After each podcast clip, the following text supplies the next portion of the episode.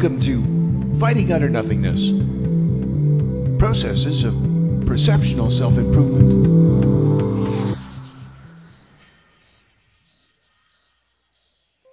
I used to worry a lot, and eventually came to realize that worry is a problem that disguises itself as a solution. The act of attaching negative endings onto every possible future I imagine.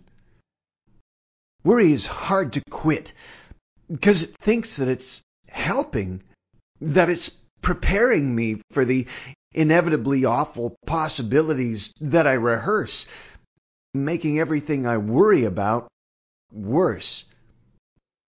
There's a line between productive pre-thinking and worry and is measured in how much choice I apply to my negative mental movement.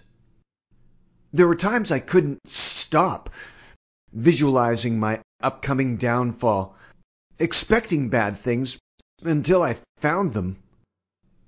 I came to realize that when worrying, I was actually emotionally unwell, unable to responsibly regulate my future fear temporarily unfit to the task of preconception. Painting the future with negative bias makes it impossible to perceive or even believe in positive potential. So now, when I find myself in the middle of a worry war, I'll consciously stop driving myself crazy while pretending to be productive.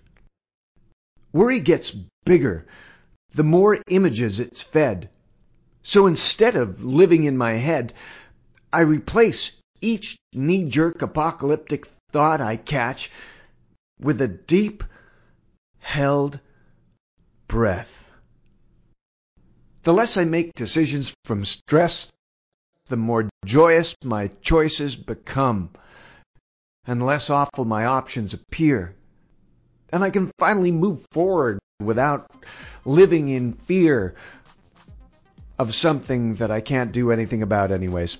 So let's move into the future, my friends, without any fear of precognition that crazes our brains and makes us strain to reach something that we can't be part of until that time is now, which it isn't. So be now, my friends, and if you're going to worry about something, let it be about right this moment.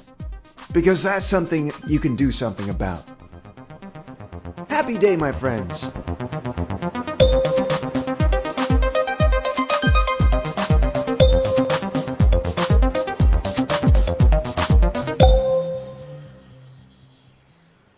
For more talking, writing, and animations, visit fightingutternothingness.com.